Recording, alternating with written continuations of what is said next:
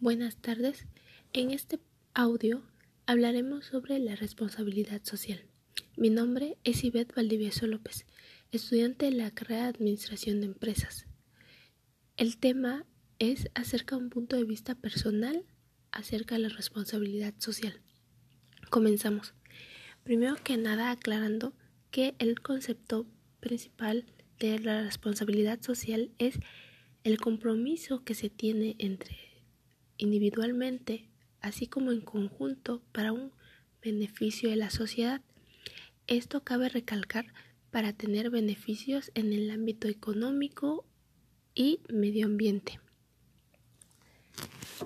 Los individuos debemos de tener una responsabilidad para colaborar entre ciudadanos, empresas y gobierno.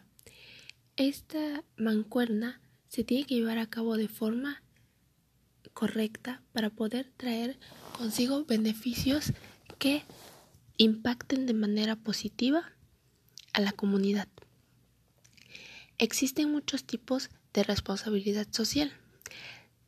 Los más conocidos son la responsabilidad social empresarial, que es más que nada el compromiso que se tiene que tiene una empresa para poder mejorar el ambiente del lugar en donde se encuentra ubicado. Por ejemplo, desde respetar a las personas que ahí viven, los valores que van respetar, éticos, la comunidad, el medio ambiente en su mejora.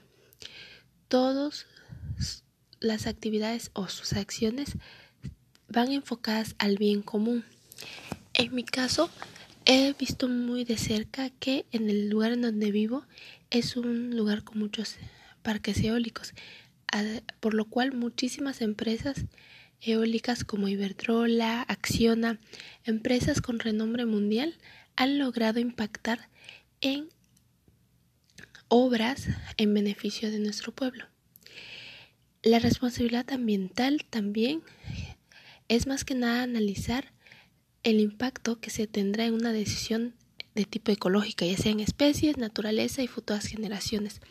La responsabilidad universitaria va enfocada a formar ciudadanos de valor.